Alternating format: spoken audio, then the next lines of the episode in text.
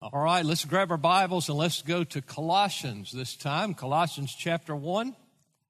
Turn there with me, if you will, and we're going to talk about the will of God. Now, you're going to say, well, Pastor, we just looked at the will of God for several sessions. Yes, but in that we were talking a little bit more about our individual lives and maybe what that means. But in the conclusion of it all, basically from the scriptures, you come to the perspective that if you love God and you're walking in His Spirit and you're growing to treasure God, and obviously you're not disobeying His word knowingly, then do what you want. Do what you want to do. And we see the apostles on numerous occasions as they plan their apostolic ministry. They'll come to a situation and they'll say something like, We did what seemed best to us. They knew they were in the will of God. They knew they were called to plant churches and spread the gospel. And they didn't know exactly what that meant all the time. So I would think generally Christians need to be done with there's this mystical 1,000 outlined, uh, detailed plan of God for my life. Well, there is, but only God knows that. Uh, God's providence stands behind everything that happens or doesn't happen. But on our side, we just seek the Lord. We love Him more. We treasure Him more. We walk in His Spirit, we don't violate Scripture, and we do what we want to do. I can't tell you God's will about, well, should you buy this business or this piece of land or should you start this kind of work or study this kind of discipline? I don't know that. What do you want to do? Uh, and then ask God to guide you and give you those uh, red lights and green lights and yellow lights and turn signals. But now, here in this text, the will of God is a little different. It's more the will of God for Christians and how we approach our faith in Christ. Or you might just say how we approach our Christianity. Let me read the text Colossians chapter 1, verses 9 through 14. For this reason also, since the day we heard of it, we have not ceased to pray for you and to ask that you may be filled with the knowledge of His will. There it is in all spiritual wisdom and understanding. Verse 10 so that you will walk in a manner worthy of the Lord to please Him in all respects, bearing fruit in every good work and increasing in the knowledge of God, strengthened with all power according to His glorious might for the attaining of all steadfastness and patience joyously, giving thanks to the Father who has qualified us to share in the inheritance of the saints of light. For He rescued us from the dominion of darkness and transferred us to the kingdom of his beloved Son, in whom we have redemption, the forgiveness of sins. Now, this whole section builds on that phrase, the knowledge of his will and all spiritual wisdom and understanding in verse 9. Now, when we're talking about God's will here, he's talking about God's will concerning salvation, sanctification, and that everything is for the glory of God. That's God's will. That you understand God's way of salvation, that you understand God's will and God's means of sanctification, and that you understand it's all about God and all about His glory. Uh, I, I, worded it this way in my notes just to, to give to you. What Christ did for you wrought salvation. What Christ does in you brings sanctification and all is centered in God's glorification. That's God's will. God's will is that you grasp what Christ did for you has wrought your salvation. That is your justification, your standing before God. And that what Christ does in you brings about your sanctification. That is your obedient, faithful walk in service and honor of God in this life. And that all is centered in that God might get the credit, the honor, and the glory for saving you, sanctifying you, and getting you home one day to heaven. All right, now that's what I want you to center on as far as what the will of God is. Now, there's a reason for this, and that is because the churches in this day were exactly like the churches in our day in this perspective. There was so much false doctrine out there. There were so many people who were trying to take advantage of this exciting new movement called Christianity. And what they would do, they would take their old man religion or their old worldly philosophies, and they would try to weave Jesus into it. So basically, they kept their earthly wisdom and their man centered view of life. In other words, doing things their own way, but they kind of attached Jesus onto it. Now, there were two main extremes, and there were thousands of points in between. Uh, I, I say two main extremes. We might say two main channels of false teaching. One was the Judaizers or the legalists, the Jewish legalist, who would say, you know, you got to keep the law of Moses and you got to do these things according to the law, the ceremonial law, the moral law, etc., etc., but just tag Jesus onto it. And you and I know that there are people in our day that basically do that. They've come up with a new list of do's and don'ts, and then they tag Jesus onto it, like this makes it okay. So there was the Jewish legalist on the one end that were perverting the truth, perverting God's will concerning salvation and sanctification. And then there were the Gnostic teachers. Remember, the Gnostics were self appointed elitists. They were the ones that would say, if you want to know what God, who God is, and you want to know salvation, we have the real knowledge. And that's what the word gnosis or Gnostic means knowledge. We have knowledge others don't have. And you have to sit at our feet and understand our special insight if you really want to know who Jesus is and how to be saved. Well, both of those are, are contrary to God's will. And like I said, that's a simplistic definition because there are various uh, uh, uh, viewpoints under those headings. But nevertheless, that's the basic thing that was coming against the church. Now, nothing has changed in 2,000 years we continually get varying viewpoints and varying approaches that come across the church today that says, well, if you really want to be like Jesus, and, and this whole thing that we've been hearing in the last few years about, well, now this is a gospel issue, or this is a gospel issue. Here's what I want to tell you the gospel is the gospel. You don't add issues to the gospel. Can I get amen there?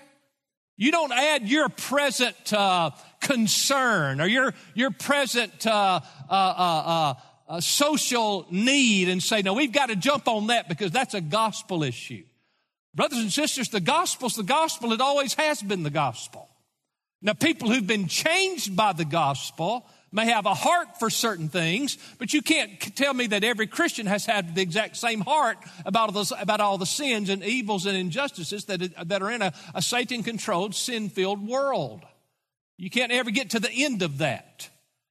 So I'm not going to dictate to you, and you should not dictate to me, and Christians should not dictate to one another. You've got to be about this, you've got to be in this movement or that movement, or you're not a real Christian, really. You're not, because these are gospel issues. Well, what I'm saying is, I've, I've been at this four decades now, and there's always a new emphasis of tagging something on.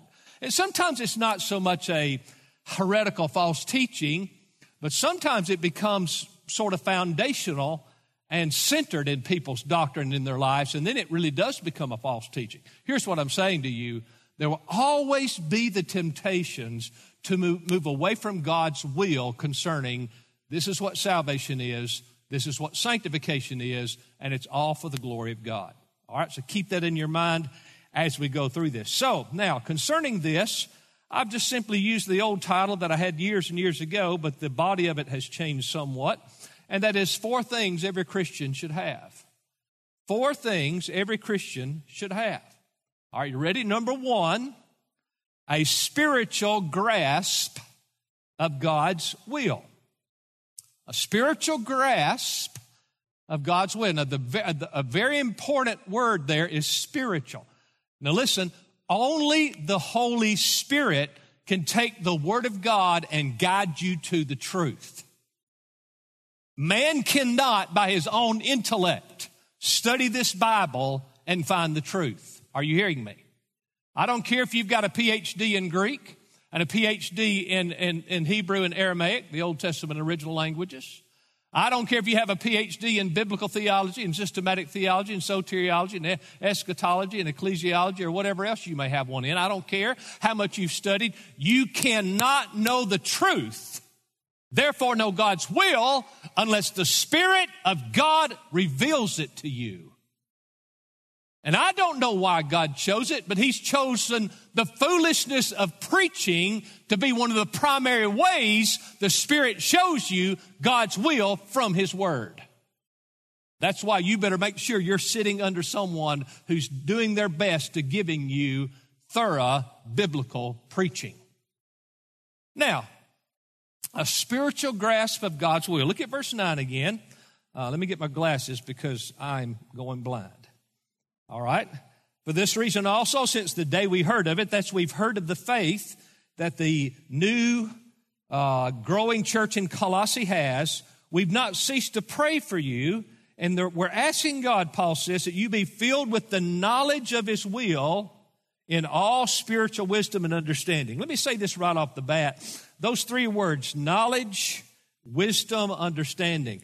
You can consult scholar after scholar and it's very hard to find out well, just exactly what does the word uh, wisdom mean and just exactly what does the word understanding mean in contrast to the word knowledge.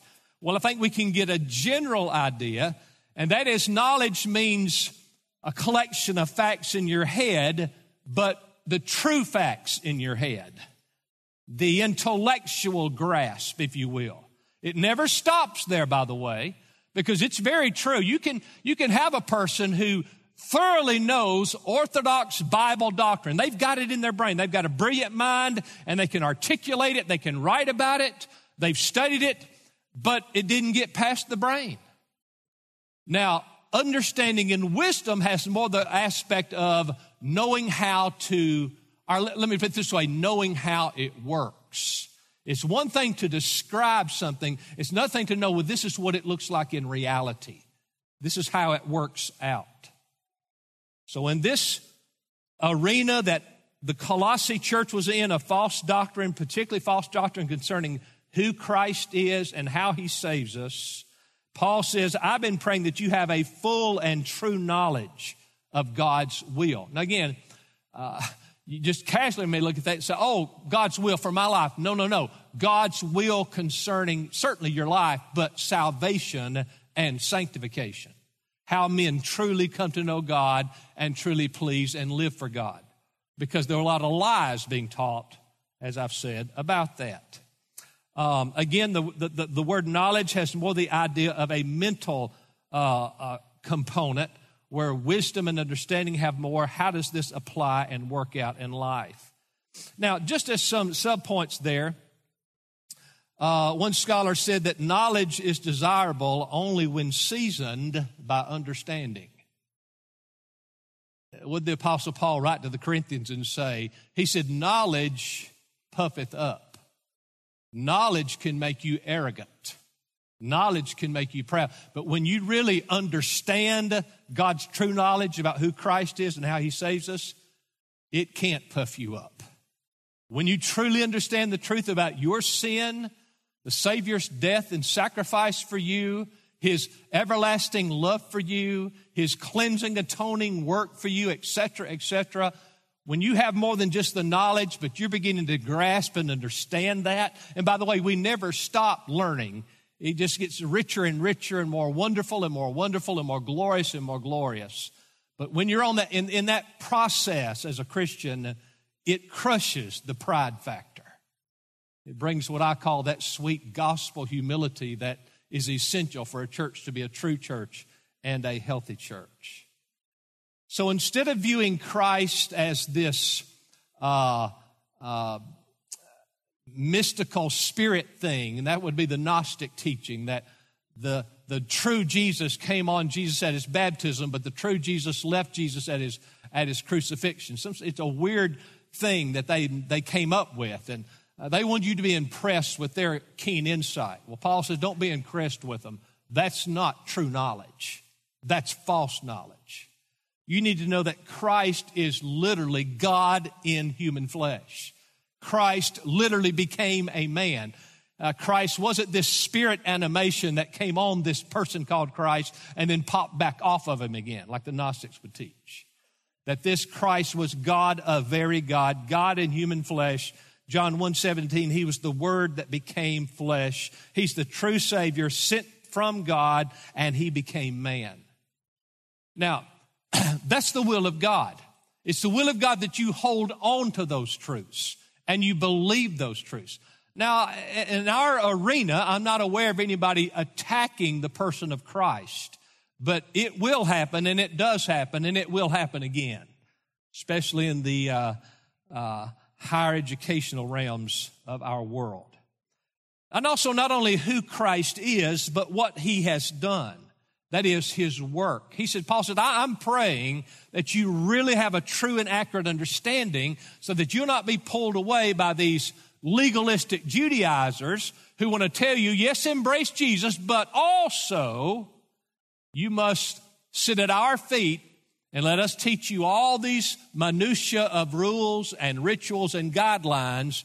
Uh, here's something, brothers and sisters, that has is a, is a foundational element of all false teaching. Are you listening to me? Control. They want to give you the kind of doctrines that require you to sit under them so they can tell you what you must do if you're going to make it to heaven or if you're going to be pleasing to God. I want right the opposite. I want you to so know Jesus that you don't need me. I mean that. I want you to so grasp the fullness, the completeness, the perfection, the redemption, the glory of your salvation in Christ, listen, and in Christ alone, so that Jeff Noblit is absolutely expendable.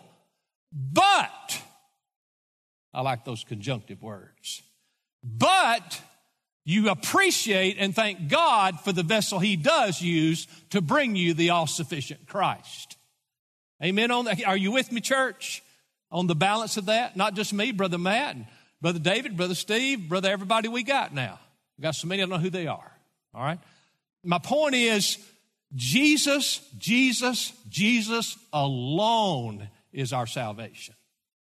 So he provided our salvation. He paid for the penalty of our sin on the cross in our daily lives now. He's working through us to help us overcome the power of sin. And then one day in heaven, by his own doing, he will strip away the old man, the old polluted, corrupted flesh, and he will give us a new body and we will be glorified and then forever be saved from the presence of sin.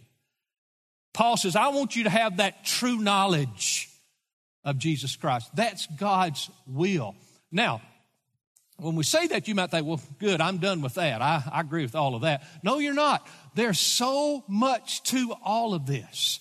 There's point after point after dynamic after dynamic after principle after principle of all that Christ is about. And you need to keep hearing the gospel because when you hear the gospel again, another aspect comes out to you. Now, listen to me, and it makes you just love Christ even more.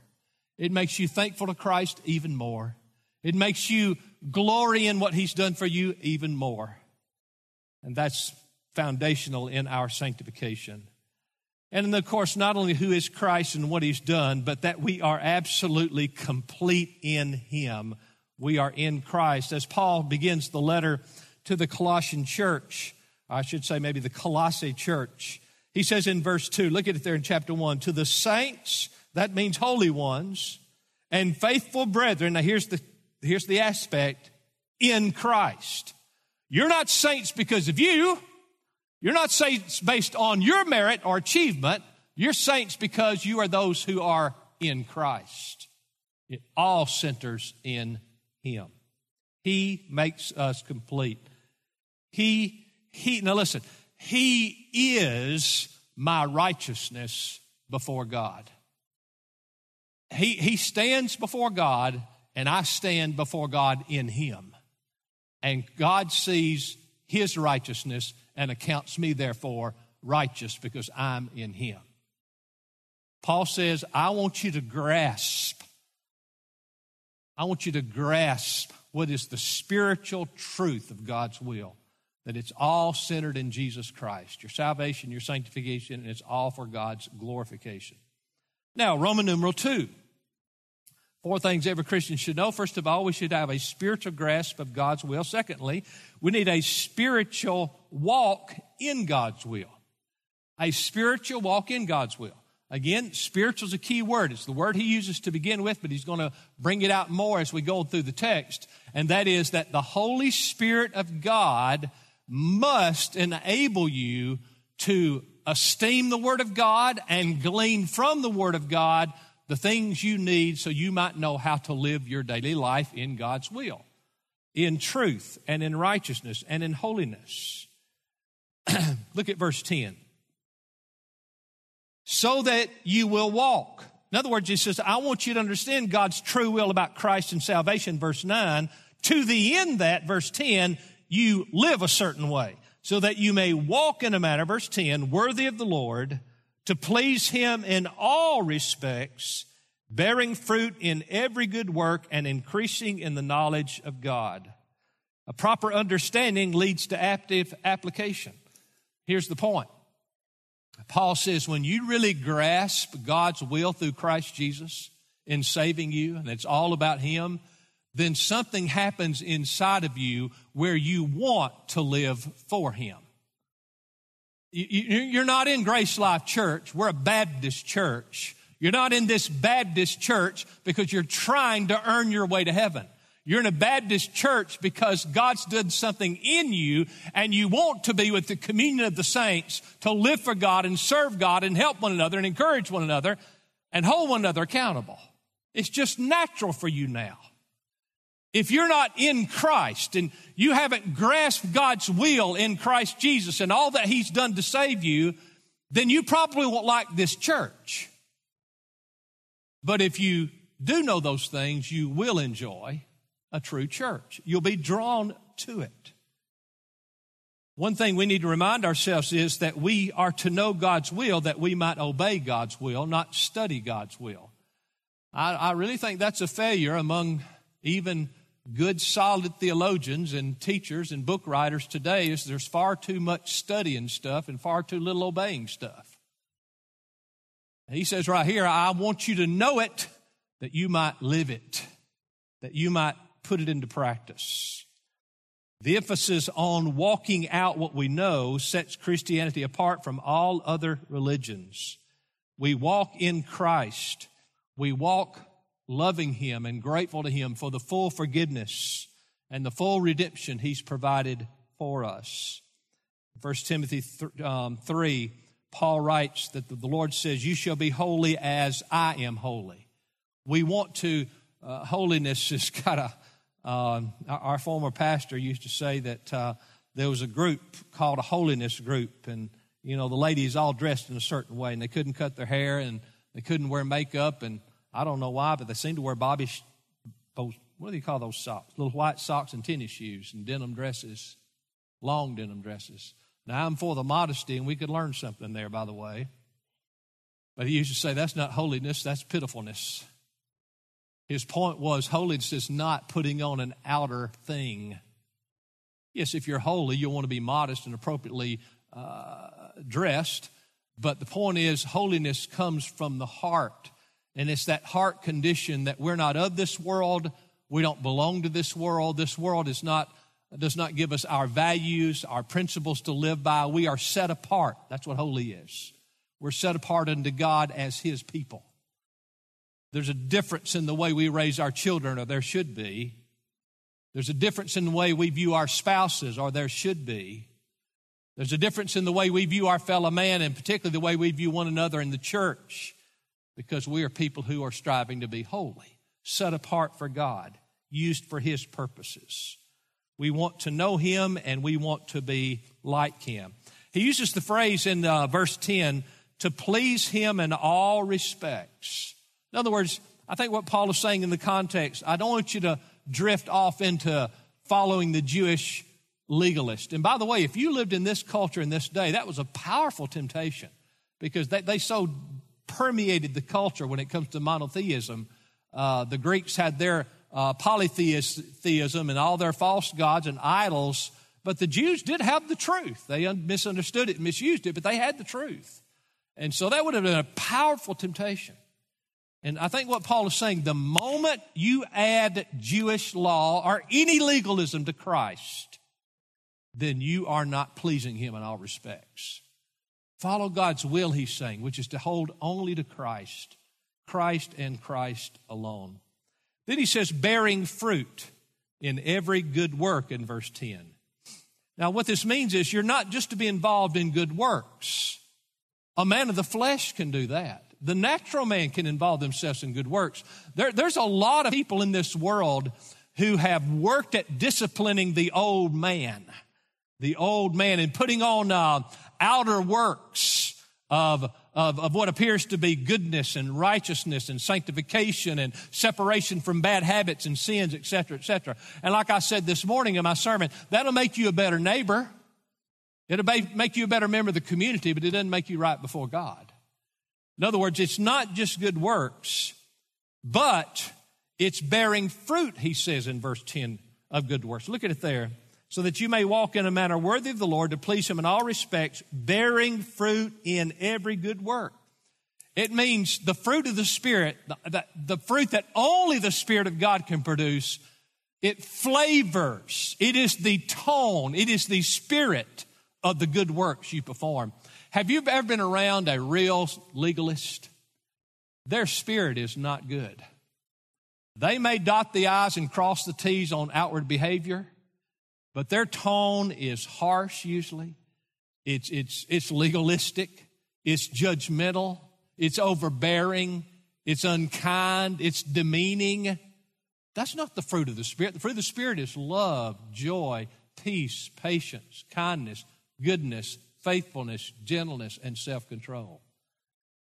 So, yes, we don't do the don'ts, and we are to do the do's as far as moral and upstanding conduct, but we do them from a heart that loves God, and that means we're doing them out of the capacity that only the Holy Spirit can give you. The lost man can put on some stuff outwardly, but it can't come from his heart because his heart has never been changed. Then he has that interesting phrase at the end of verse 10 and increasing in the knowledge of God. We say, Paul, you already talked about knowing the knowledge of his will in verse 9. Now in verse 10, you're saying increasing in the knowledge of God. Well, I think what he's saying is a proper understanding of the knowledge of God concerning Christ and salvation leads to proper convert, con, conduct rather. And conversely, now listen to me now, obedience and living right because you love God leads to more knowledge. Did you hear that? God gives you more understanding of His truth as you live out the truth He's already given you.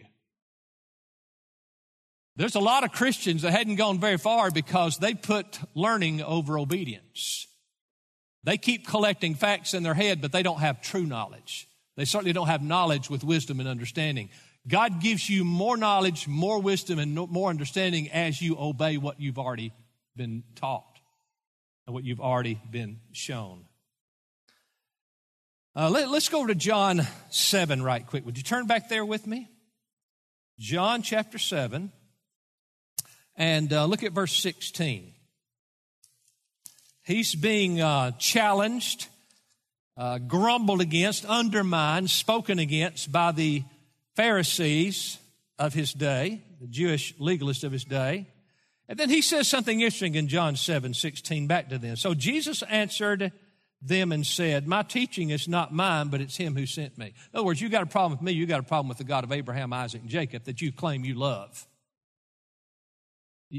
I'm not the problem here. The God I'm obeying, who is my heavenly Father, he's your problem. By the way, child of God, if, if you're striving to walk in the Spirit and honor God's truth in the community, there will be times when people will come against you, and you've got to remind yourself it's not you that's the problem, it's the God in you they don't like.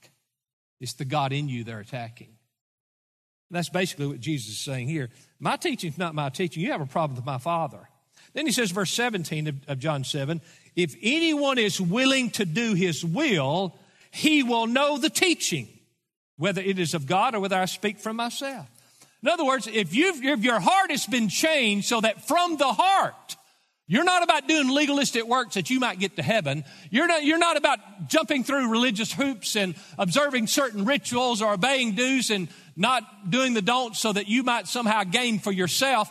That, if that's in your heart, you're not getting anywhere. But if your heart's been changed where you know God saved you wholly and only through his promised Savior, then you would know my teaching is from God. In other words, you would have a special understanding of more knowledge.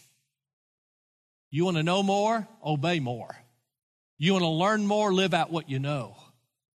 And I don't think God's talking about perfection here. I think He means that you, you repent of where He shows you that you're on the wrong track, wrong thinking, wrong motives, wrong attitudes, wrong dispositions. Your thinking's wrong, and then sometimes your behavior's wrong, and you begin to be a repenter and you attack those things, saying, Oh God, help me to be what I ought to be. And when that's your attitude, God says, Boom, I'm going to open up the floodgates of knowledge. I'm going to teach you more because I like your attitude.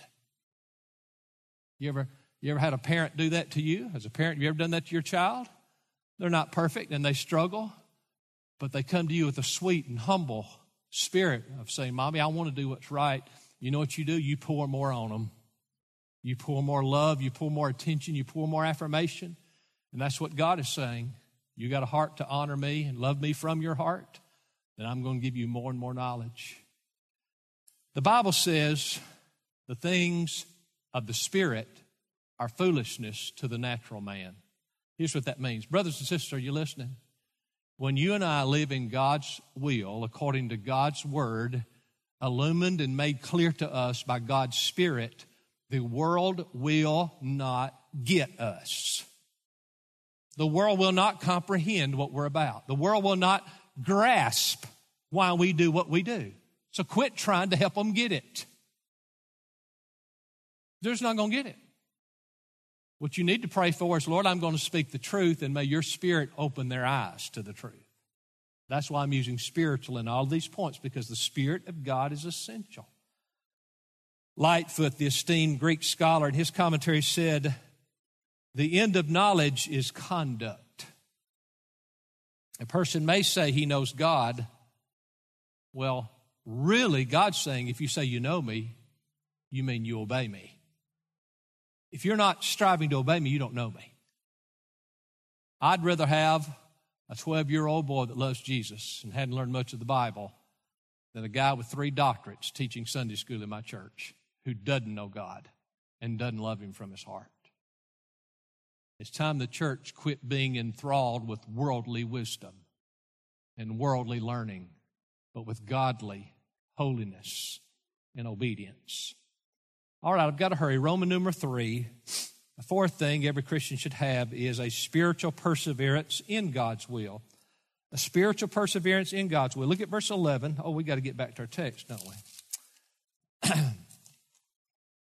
Colossians chapter 1, verse 11. Now he says in verse 11, building on what he's already taught, strengthened with all power according to his glorious might. Well, what is that? That's the Spirit in you. His glorious might in you is the Spirit of God in you. What? For the attaining of all steadfastness and patience joyously.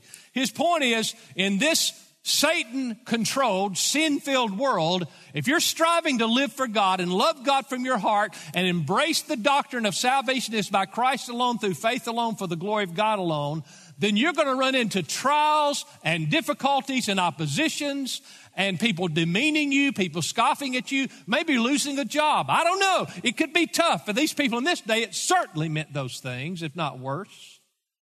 And he says, But what I'm praying is that this mighty power that's in you, this spirit that's in you, will enable you to stay steadfast and even have joy in these trials.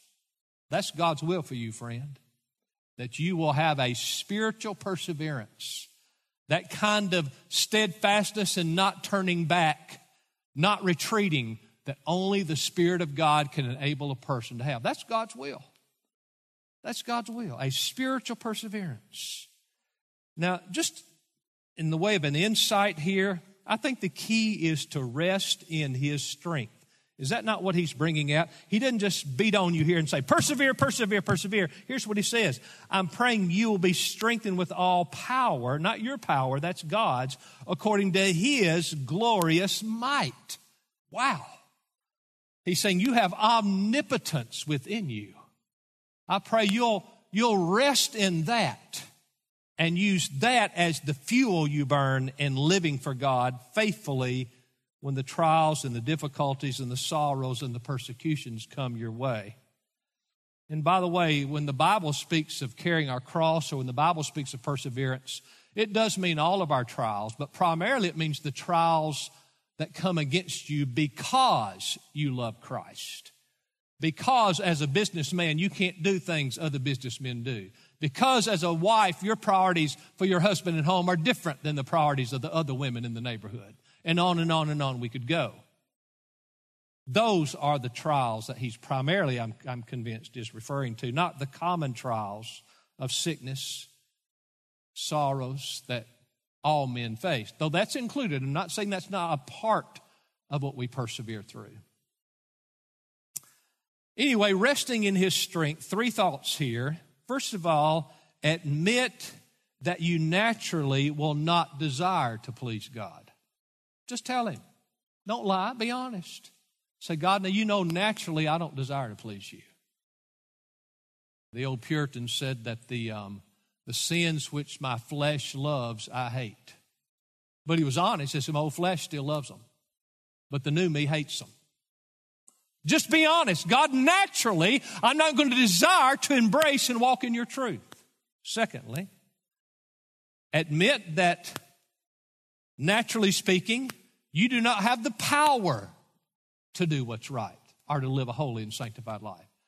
Lord, I, not only naturally do I not desire it, naturally I don't have any ability to do it.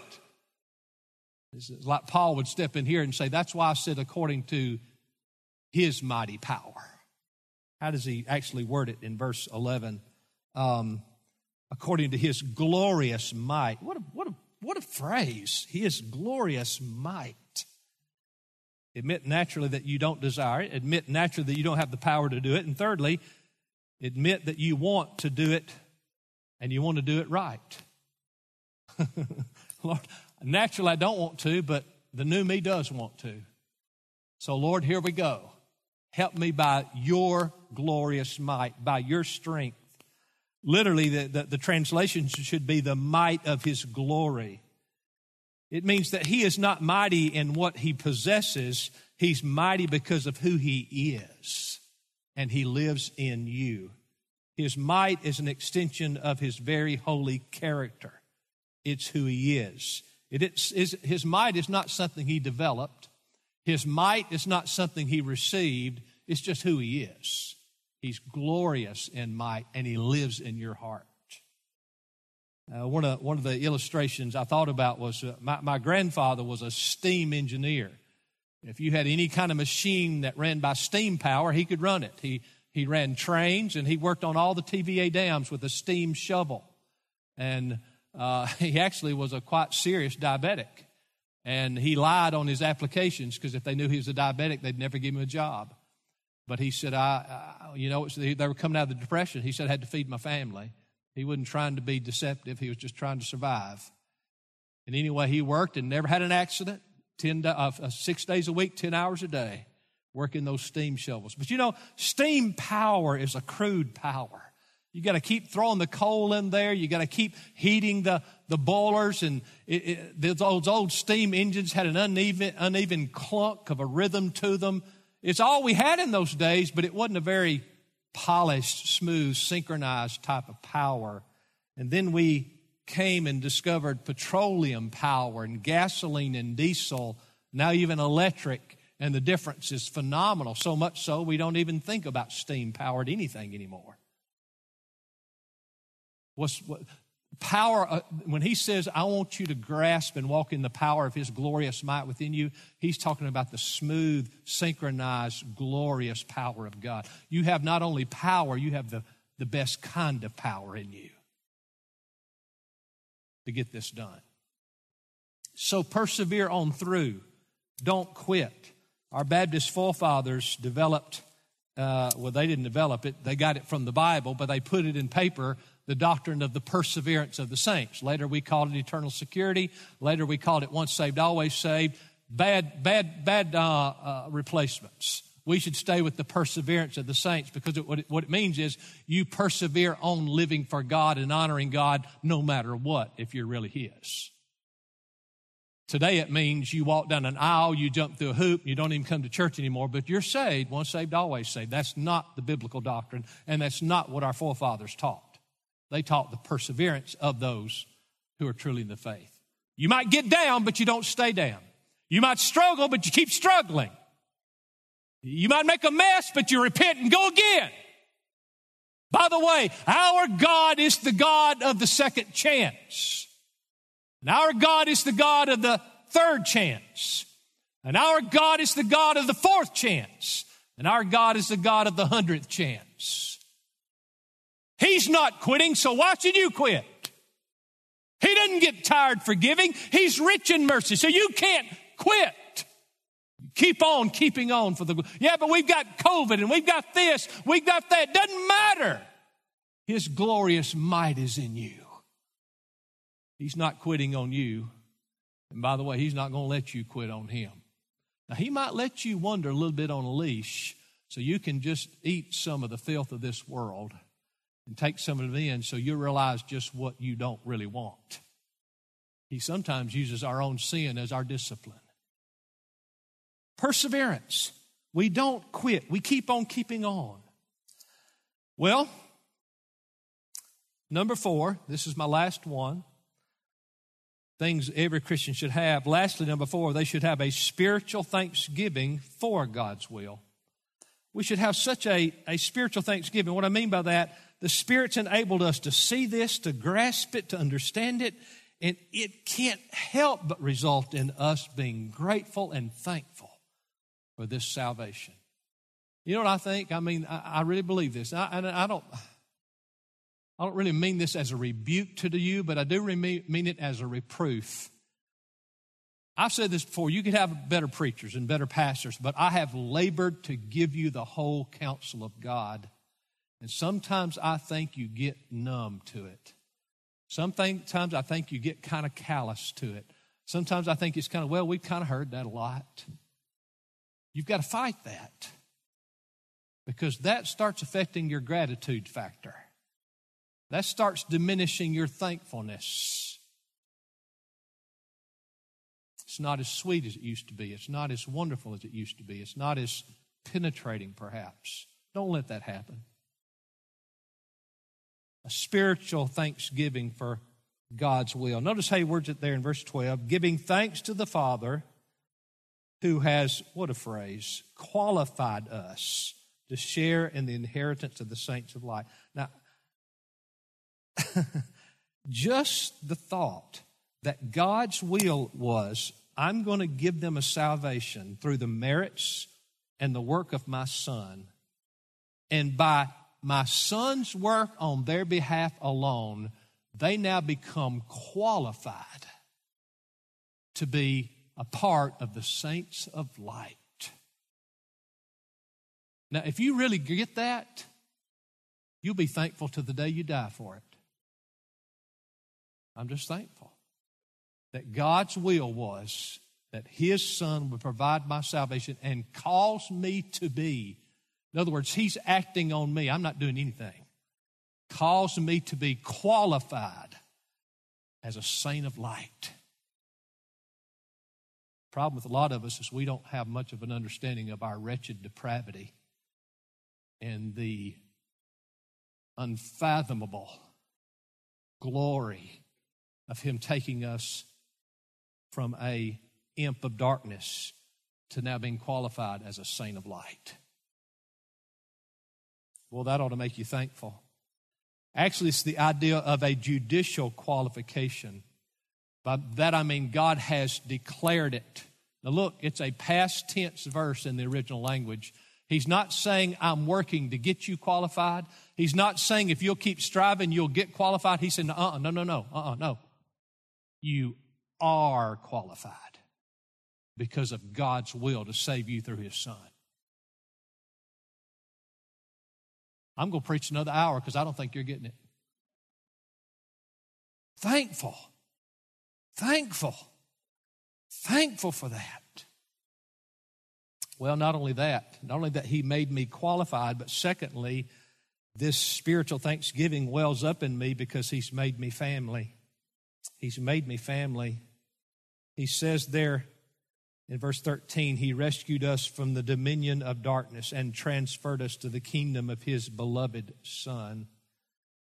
This is a, a, a picture of him reaching down and adopting me out of a far country and bringing me home to his country. I wasn't just kind of outside the, the, environ, the environs of his kingdom, I was way out there. And he reached down and brought me over and made me family. Didn't make me a bond slave with a, a, uh, a conditional element of becoming family. No, listen to me. God's will was through Christ Jesus, you are now family. That's why anybody that can give a credible conversion testimony is welcome in this church. I don't care red, yellow, black, white. I don't care, educated, uneducated. I don't care if you're a Bama fan, an Auburn fan, or a Tennessee fan, or whatever in the world. That's a bunch of silly nonsense compared to what we're talking about anyway. If you know Christ, you got a home here. You are welcome here. All this nonsense about justice and equality, I'll tell you where it is. It's in a true church. In a true church, none of that matters. Christ in your heart qualifies you for God and it qualifies you for us. Did I say that strong enough? My goodness. All this nonsense about, well, you don't have enough of this ethnic in your ethnicity in your church, you don't have enough of this race in your church or that race. I'm telling you, I wish they would all come. All of them, as long as Jesus has saved them. Then they're my brother and they're my sister. Because listen to me, what unites us is mighty. So mighty. The things that the society would say separates us are now, they're not even, they're not even inconsequential. They're obliterated. They're annihilated. Don't you love Jesus? We're thankful. He's made us family in the kingdom of his beloved son. It literally means the son of my love. He said, Do you understand how much I love this son of mine? Do you understand how much I love my son? I love my son, and now by my doing and by my son's doing on your behalf, I've now made you my family like you're my son. how can you go to bed tonight and say, Oh God, thank you? Oh God, thank you. Oh God, thank, thank God for His will concerning salvation. Well, I'm skipping a lot of stuff. Thirdly, not only thankful that He's made me qualified to be a saint of light, not only thankful that He's made me family, but thankful that He's redeemed, or rather forgiven me. Verse 14, in whom we have redemption, the forgiveness of sins.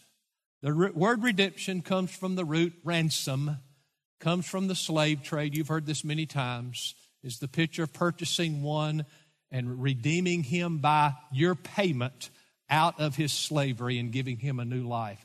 That's what Jesus did for us. We have a ransom that he paid for with his blood. Jesus said he gave his life a ransom for many. Mark 10 45. He removed me from the cruel tyranny of Satan's dominion and made me a beloved child of God. And then the word forgiveness here, the very last thing in verse 14, the forgiveness of sins. The word forgiveness here is a word that literally means to send away. I like what one scholar says. He said the word has the idea of letting sin go as if they'd never been committed. God said, My will is that my son Jesus saves you and he sanctifies you. And one day he'll glorify you, and it's all for God's glory.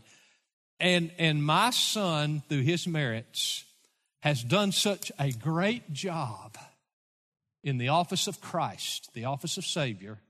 He's done such a perfect job. I now let your sins go as if they never even existed.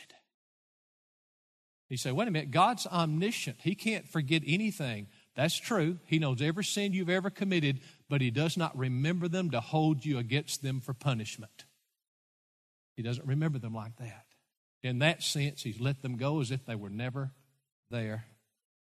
The Old Testament writer said He's thrown our sins as far as the east is from the west.